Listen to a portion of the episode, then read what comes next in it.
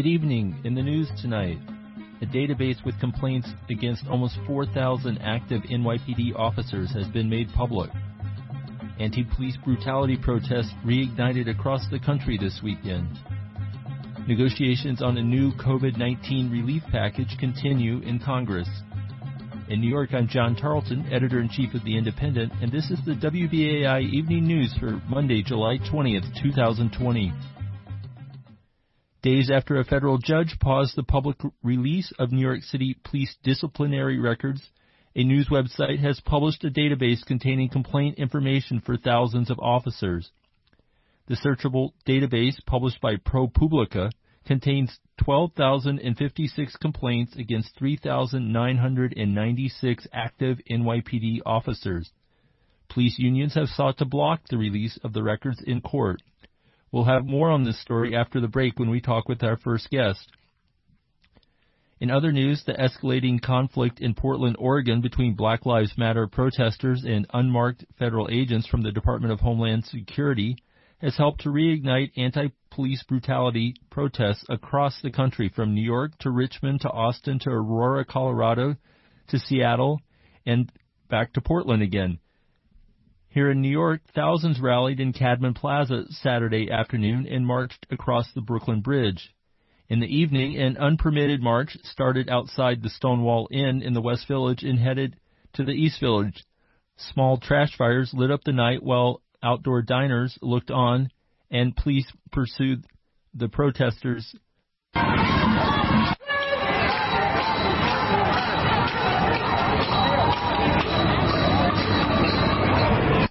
In Austin, one protester was shot dead Saturday night following a confrontation with a driver who drove into an intersection full of demonstrators. Garrett Foster, 28, who was participating in the protest with his wheelchair bound wife, approached the car with a rifle in hand. The driver responded by opening fire. You can listen to the sequence of events here, starting as the chanting protesters approach the intersection and then violence erupts.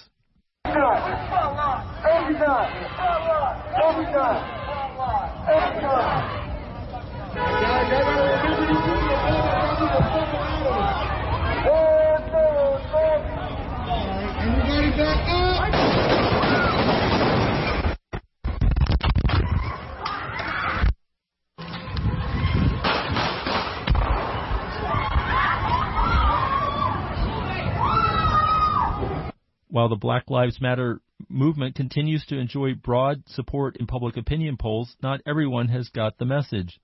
On Sunday, Republican Senator Tom Cotton told the Arkansas Democrat Gazette that he considered slavery to have been a quote necessary evil that made the development of the United States possible. Senator Cotton, yes, that's his name, later said he was misquoted. In other news, the worldwide death toll from the COVID-19 pandemic has passed 650,000 with more than 147,000 of those fatalities being in the United States, which leads the world in coronavirus deaths. Much of the U.S. continues to be plagued by the slow return of COVID-19 test results. The Trump administration has been widely criticized for its sluggish response to the crisis, but Trump's Secretary of Health and Human Services, Alex Azar, blames the 50 states, not the federal government, for test result delays. Not everyone has to wait a week or more for test results. Major League Baseball resumed last week, and all players and coaches are, const- are, are tested on a near daily basis, with results coming back within 24 to 48 hours. On Monday, the Miami Marlins announced that 12 of their players and two coaches had tested positive after a weekend series on the road against the Philadelphia Phillies. The Marlins have canceled their home opener tonight against the Baltimore Orioles while players undergo more tests. The Phillies have also postponed their game tonight against the New York Yankees. In other COVID-19 news, negotiations continue in Congress on a new stimulus package with the White House and the Republican-controlled Senate pushing to reduce the weekly unemployment benefit from $600 to $200 per week while authorizing another one-time $1,200 check to go out to people. And finally, New Yorkers are being encouraged to reply to the U.S. Census. Barely half of New Yorkers have done so this year. Speakers at a press conference held earlier this morning in lower Manhattan, emphasized that everything from future federal funding to the number of seats in Congress are determined by the results of the once a decade count. We've seen through our work that the collective commitment and participation of New Yorkers can lead to real change. And now we need to put that energy and that effort to ensure we get a complete and accurate census count of every single resident in this great city. The census is the most tangible action in addition to voting and protesting that New Yorkers can take to ensure that our government hears our voices, to ensure that we get the funding that we need for our schools, our hospitals, and our roads, and to make sure that we can build the road for recovery because we really need every dollar that we can get. We'll be back with more after this short break. Oh, I have ambitions, dreams. But dreams don't come cheap. I saw a demon on my shoulder. It's looking like patriarchy, like scrubbing blood off the ceiling and bleaching another carpet. How my house get haunted? While Toyin body don't embody all the life she wanted. The baby just 19. I know I dream all black. I seen her everything, immortalized immortalizing tweets all caps. They say they found her dead. One girl missing, another one go missing. One girl missing another, but niggas in the back quiet as a church mouse. Basement studio when duty calls to get the verse out. I guess the ego hurt now. It's time to go to work. Wow, look at him go. He really doubts to write about me when the world is in smokes. When it's people in trees. When George was begging for his mother saying he couldn't breathe. He thought to write about me. One girl missing, another one go missing. One girl missing, another one. Yo, but little did I know all my reading would be about there's trans women being murdered, and this is all he can offer, and this is all y'all receive. Distract you from the convo with organizers. They're talking abolishing the police, and this is a new world order. We democratizing Amazon, we firing down borders. This is new vanguard. This is new vanguard. I'm the new vanguard. That was Song 33 by Noname. You're listening to the WBAI Evening News presented by The Indypendent, New York City's progressive newspaper and website, now in its 20th year of publishing. You can find our latest coverage at indypendent.org, I-N-D-Y-P-E-N-D-N-T dot O-R-G. I'm John Tarleton, the Indy's editor-in-chief. Days after a federal judge paused the public release of New York City police disciplinary records, a news website has published a database containing complaint information for thousands of officers. The searchable database, published by ProPublica, contains 12,056 complaints against 3,996 active NYPD officers. Police unions have sought to block the release of the court of the of the records in court. Joining us this evening to talk about these developments is Nick Encalada Malinowski, Civil Rights Campaigns Director for Vocal New York, one of the groups that has played a leading role in recent years in efforts to eliminate bail and reduce funding for the NYPD, among other causes. Nick, welcome to the show. Thanks for having me on, John. You bet. So, so this uh, this uh, release of information, more than 12,000 complaints, nearly 4,000 uh, active officers. Uh, what do you see as the uh, most uh, important revelations that we're we're getting from this this information release? Sure. Thanks, John. I mean, I think um, just to take a quick step back, I think it's important to, to talk about the context of this a little bit. Um, you know, these police misconduct records have been barred from the public for many years, in part due to uh, Mayor de Blasio's interpretation of a Civil Rights Law 50A. So we saw the state change this law earlier this year in response to all the street protests that have been happening over the last two months. Uh, the city intended to release a database of police misconduct records. The police union sued, and then ProPublica released uh, this limited um, amount of records. So uh, I think the most important thing to take away is that while this data set from ProPublica is, you know, in many ways the, the, the most we've ever seen about police misconduct uh, records in New York City, it's actually really the very tip of the iceberg, even in terms of complaints. Um, and then when you're talking about misconduct in general, right, m- many misconducts right, never even get reported. Um, and so what, what we saw from the ProPublica data set are um, misconduct reports to the CCRB that have been substantiated. So again, this is a small uh, data set of police misconduct by the NYPD. And, and uh, how much uh, are we seeing uh, officers uh, with multiple substantiated complaints. If if there's 12,000 substantiated complaints for 4,000 officers, it sounds like some of these officers have been getting in trouble uh, repeatedly. Yeah, I saw some data around that. I mean, it, I, haven't gone through the the data set in super fine detail, um, but I think I think there's about 300 officers in there, so about 10% of this data set that um, make up sort of the bulk of those complaints. So you have, um, you know, a, a, it's a large number, um, but within that number of three or four thousand, uh, it's, it's about 300 that are making up the majority of those complaints. Right, and and it's officers like these that often uh, end up uh, committing some of the most egregious uh, uh, actions. Uh, Daniel Pantaleo, the police officer who who killed Eric Garner, I mean, he had uh, multiple complaints and lawsuits. And uh, I mean, what does it mean that the NYPD shields these officers and allows them to continue to be on the street? And uh, I mean, obviously the uh, the the the way the law was set up before really made it uh, much easier to do this. Do you think we, we can change this dynamic as the information starts to uh, come out? I mean, we'll see. So the right, the police unions are fighting this in court. We saw news out of Buffalo today that unions up there also have filed a lawsuit to block that. Right. So repealing 50A was about police records all across the state, uh, records in correctional facilities as well. Um, so it's a large uh, number of records that are not just about NYPD. Um, I think the well, what you said is true that many of the police officers who shoot, kill, uh, brutalize people have a history of complaints um, and misconduct against them. That it's it's really sort of the the culture of the NYPD that allows this. That I think that uh, the hope that hopefully is, is what people start looking at when we're talking about um, the impact of these complaints, right? It's not about, hey, we have a couple of bad apples in the NYPD that we need to get rid of and that these misconducts show sort of which bad police officers we should get rid of. Um, it's really that the entirety of the NYPD as an organization creates a culture that allows for this type of abuse.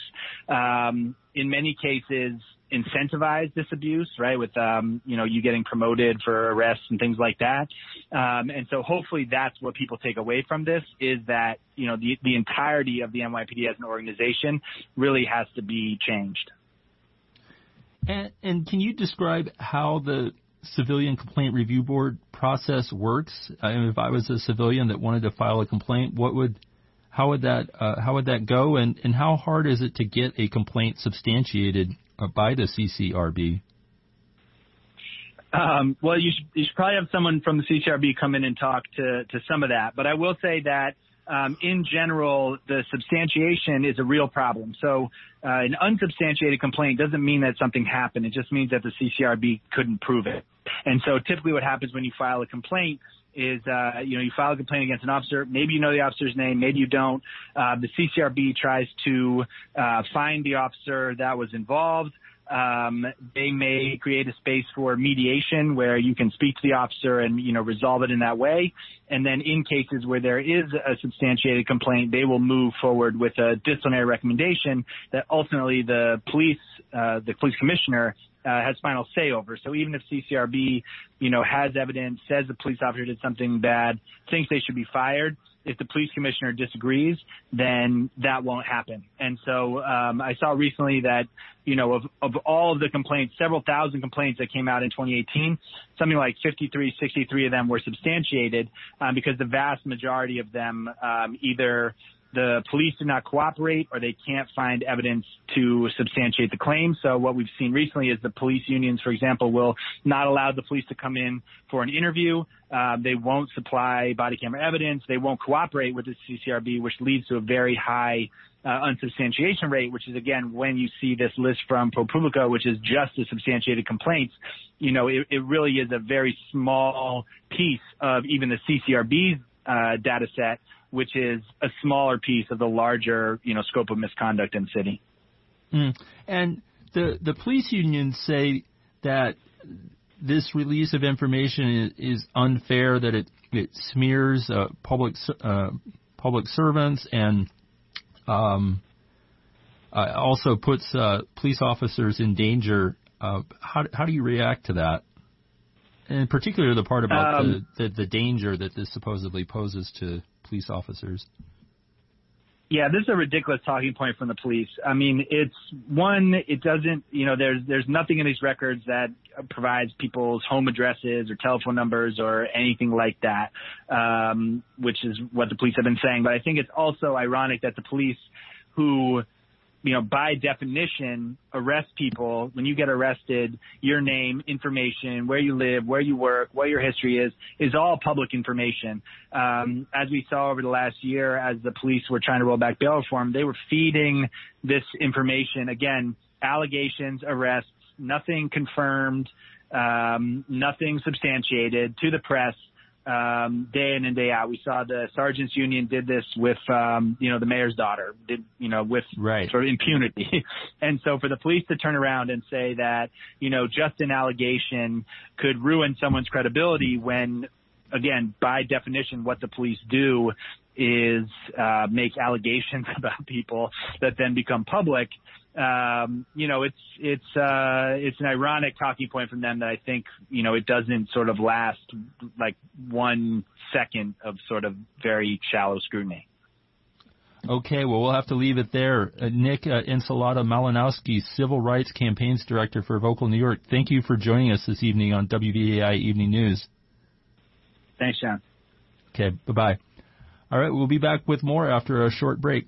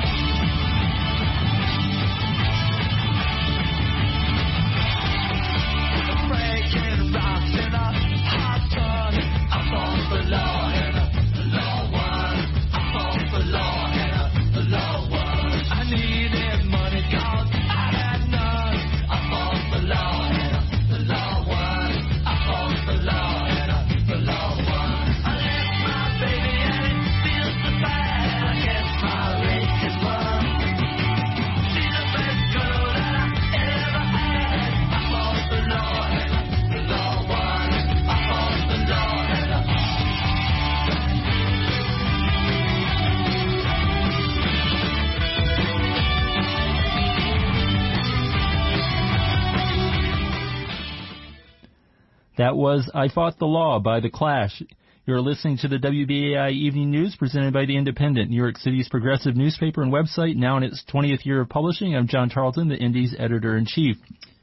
You may have heard of Michelle Alexander's book, The New Jim Crow, Mass Incarceration in the Age of Colorblindness, that looks at how millions of African Americans are incarcerated and relegated to a permanent second-class status despite the changes fought for in the civil rights movement of the 1960s. Now, Alexander has written the foreword to a new book that has just been published by the New Press that critically investigates some of the so-called reforms to the criminal justice system that have been enacted in recent years as calls to address this racist system have grown, reforms such as uh, electronic monitors. The book is titled Prison by Any Other Name, The Harmful Consequences of Popular Reforms, and it is written by Maya Schenwar and Victoria Law. You can read a review in our most recent issue, also uh, online at indypendent.org. Victoria Law is also the author of Resistance Behind Bars, The Struggles of Incarcerated Women, and a freelance journalist covering issues of incarceration. Victoria, welcome to the show. Thanks so much for having me, John. Sure. So your book is a is a great read in part because it includes many examples and accounts of people you spoke with. In your introduction, you described the ordeal uh, of one of your interviewees, Colette Payne. Can you start by describing what happened to her? Sure. So Colette Payne is a mo- black mother living in Chicago, and for over a decade she had struggled with a heroin addiction. And it was a struggle that led her from the streets to jail, sometimes to prison. Uh, she would get out. Uh, the cycle would start again. And uh, at one point she was in Chicago's Cook County Jail, which is notoriously overcrowded. It is uh, crammed. It is violent. It is loud. It is dirty. Uh, breakfast is served at 3:30 in the morning. There is very little uh, treatment or rehabilitation. It basically is warehousing people. Um, and she was offered the opportunity to be out of jail on electronic monitoring, which for your listeners who don't know, electronic monitoring is a uh, electrical device, usually a GPS device, shackled to your ankle, um, and it tracks your every move, so that that way uh, the probation office or the electronic monitoring company, depending on the jurisdiction that you're in, can see where you are, and you are limited to your house and perhaps a few feet outside of your house without any sort of prior approval. Uh, so that means you cannot go to the store unless you ask for permission first. You cannot take your children to school. Uh, you cannot go to work. And in Colette's case, she could not go out and seek drug treatment. Uh, electronic monitoring actually prevented her from seeking help to treat the cause of her addiction and the cause of her cycling in and out of jail and prison. and yes, what we know. Uh, mm-hmm. It Oh, sounds like ahead. a classic uh, catch twenty two. Yes, yes. And we know that strong relationships are among the most significant motivations for people to curb their drug misuse. But with electronic monitoring, Colette couldn't attend family gatherings. She couldn't bring her children to school. She couldn't even take her children to the store. She couldn't take them to the playground. So it took away her opportunity to be a contributing member of her family and of her larger community and instead just stuck her in the house with her own thoughts and her own demons. And eventually she ended up relapsing and then she was arrested and sent back to jail and eventually sent back to prison. So what electronic monitoring did was it allowed her to spend a very restricted amount of time with her children, but ultimately didn't solve any of the underlying issues and didn't stop the cycle of addiction, arrest, and incarceration from happening. Right. Uh, and a, question you pose in the book is uh, when evaluating whether reforms are helpful or harmful, a key que- question should always be are these reforms building up structures that we still need to dismantle in the future? Can you talk about this as a way to evaluate proposed reforms? Sure. So electronic monitoring has been proposed as a type of reform to reduce incarceration in physical jails and prisons and immigrant detention centers. So instead of locking people up in physical buildings and ripping them away from their families and communities, electronic monitoring has been proposed as a reform to keep people in their homes and in their communities. But it's a reform that turns a person's home into their jail or their prison and doesn't allow them to leave. And it definitely doesn't address the underlying causes. So when we're thinking about whether reforms are helpful or harmful, we can think about what uh, carceral geographer uh, Ruth Wilson Gilmore says is we should be thinking about non-reformist reforms, or are these going to be reforms that ultimately shrink the prison system and meet people's actual needs for food, housing, uh, safety, security, uh, you know, like things like on Maslow's uh, hierarchy of needs, you know, like uh, fulfillment, or are these reforms like electronic monitoring that basically expand the system of surveillance and control from one set of physical cages into our homes, our schools, our institutions, and our communities. And so when we're thinking about proposed reforms to policing or to imprisonment, we should ask, is this a reform that actually helps people or is it a reform that is ultimately going to have to also be fought and torn down later on? So electronic monitoring is seen as a gentler type of incarceration. Most people would rather be at home than in a coronavirus filled jail cell or an overcrowded prison cell or prison dorm. Uh, they would rather be with their children than not with their children. But it's not actually a change that addresses any of their actual needs and it doesn't address any of their family or community's needs either. Right. And in in in your book, another uh, problematic uh, reform you highlight is uh, mass probation, uh, which um, yes. al- also uh, trips a lot of people up. Uh, can you talk about that just Mm-hmm. for a moment, and then uh, I want to get to a couple other questions before we have to wrap up. Sure. Uh, there are currently 3.6 million people on probation. Probation is often used as an alternative to incarceration. So you can be sentenced to prison or you could be sentenced to probation. In the federal prison system, it's also used as an uh, additional punishment after somebody is released from prison. Um, but it is also a driver back to incarceration or to incarceration. So 15% of the prison population had previously been on probation before their incarceration because they're like electronic monitoring. There are lots of restrictions and there are lots of ways you can end up violating probation. Not because you did something that broke the law or harmed somebody, but for things like missing an appointment with your probation officer, coming home past a curfew that is kind of ridiculous, like a 9 p.m. curfew. Um, you know, failing a failing a urine test. Uh, you know, like not not being able to like hold a job. So there are things that are not violations of the law. They don't harm anybody if you Right, they're just violations and- of your probation. yeah. Yes, exactly. And it then is a driver to jails and prisons for very minor acts that are not harmful or illegal otherwise. Okay, and we just have about 30 seconds here, but uh, Mm-hmm. toward the end of the the book, you uh, you talk about uh, abolition and the what a Mm-hmm. slow build uh, toward that would be. Obviously, it's not something that can happen overnight, but your quick thoughts on on why abolition uh, should be of prison should be the end goal here. Well, we practice abolition in our everyday lives.